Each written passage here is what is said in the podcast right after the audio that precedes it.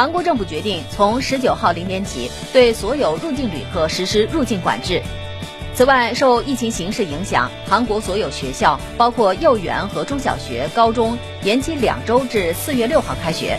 这是韩国第三次在全国范围内推迟学校开学也是韩国首次四月份开学。